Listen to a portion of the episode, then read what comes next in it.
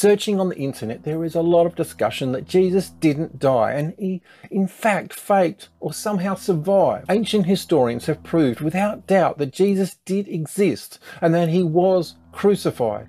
The big question is, could you survive the crucifixion? Okay, let's start in the Garden of Gethsemane. This is where Jesus is praying and coming back to everyone saying, please stay awake. In Luke 22 verse 44, it tells of how stressed he was. It states, and in his anguish, he prayed more earnestly. His sweat became great drops of blood falling down on the ground. This is a very rare condition called hematohidrosis. This comes from where you are in so much stress that you would literally sweat blood. Leonardo da Vinci described a soldier who sweated blood before battle, and there are cases documented that this happened when under immense stress. So far, you would be stressed and have blood over your skin. Yes, that's something you could survive. So, could you survive the next torture? It's a specific level of torture. I mean, imagine a whip with a number of leather straps, and at the end of each piece of strap was a bone or a piece of metal. When you are given each blow, it would tear off flesh and expose a bloody mass of bone and tissue. It would have been excruciating. While the Jews only allowed 39 lashes, no more than 40, as was the law, so if you're a bad count, 39 seems safe. Of course, the Romans had no such limits. Many people who received such a beating died as a result. To make matters even worse, soldiers put a purple robe over your back, which would have come in contact with the exposed flesh and blood, which would be painful enough, as well as having a crown of thorns being shoved onto your head.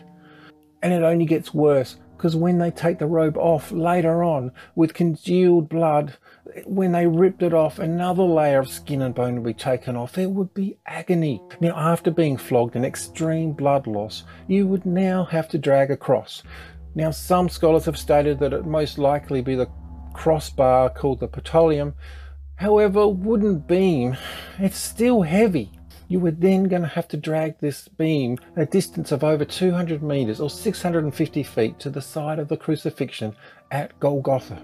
I don't know about you, but if I wasn't dead already, I don't think I would even be able to walk. Thankfully, someone offers to help carry the beam for you, and you can finally get to the side of the crucifixion. The next thing would be being nailed to the cross, and if that was not pain enough, once upright, you now have a dilemma. If you relax your body, your lungs can't breathe in air. So you push up with your feet.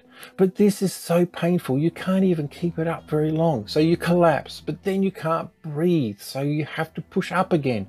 But doing this is too much pain. So you try and relax again. This just keeps on going over and over till you can't do it anymore. Normally, the Romans would just leave people on the cross till they died but because the next day was a holy day, they needed to be finished sooner than later. Because of this, the Roman guards were ordered to break your legs so that you would die from asphyxiation, no longer able to push yourself up and no longer to breathe. However, when the Roman soldiers look at you, they can tell you're dead. But just to make sure, they put a spear through your side where blood and water come out. John 19 33 to 34. But coming to Jesus, when they saw that he was already dead, they did not break his legs.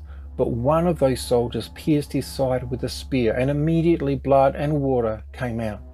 This condition is called hypervolemic shock, where due to high stress, as such as flogging or crucifixion, where high blood loss happens with a heartbeat that just is going so fast for a prolonged period of time due to the heart pumping blood that just isn't there.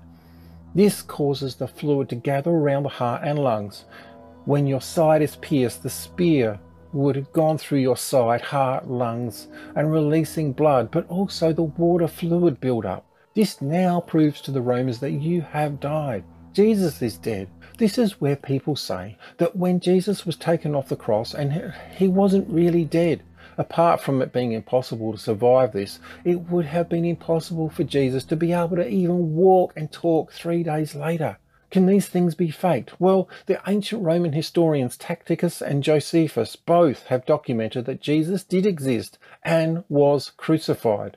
That's without doubt. And along with this, Roman soldiers could not and cannot take anyone off the cross if they had not died. If they had, and there was a chance that Jesus was still alive, they would have been punished, beaten, or killed themselves. Romans were very good at their craft. They had done it with precision for hundreds of years up until this point. Making sure that he was dead with a spear and having water and blood come out confirms that he had died. Of all the other tortures that he endured, there was no chance that Jesus could have survived. Not to mention, you and I would not have hope of surviving either. We wouldn't even get anywhere close to this. But the difference is that on the third day, Jesus rose again because he conquered death itself. Go do something awesome for God, and we'll catch you in the next one. And just as a side note, the reason Leonardo da Vinci was at the battleground, if you didn't already know, was that he did a lot of anatomical studies and drawings. Normally people didn't like their hearts being taken out to have been drawn, so he had to get it from somewhere.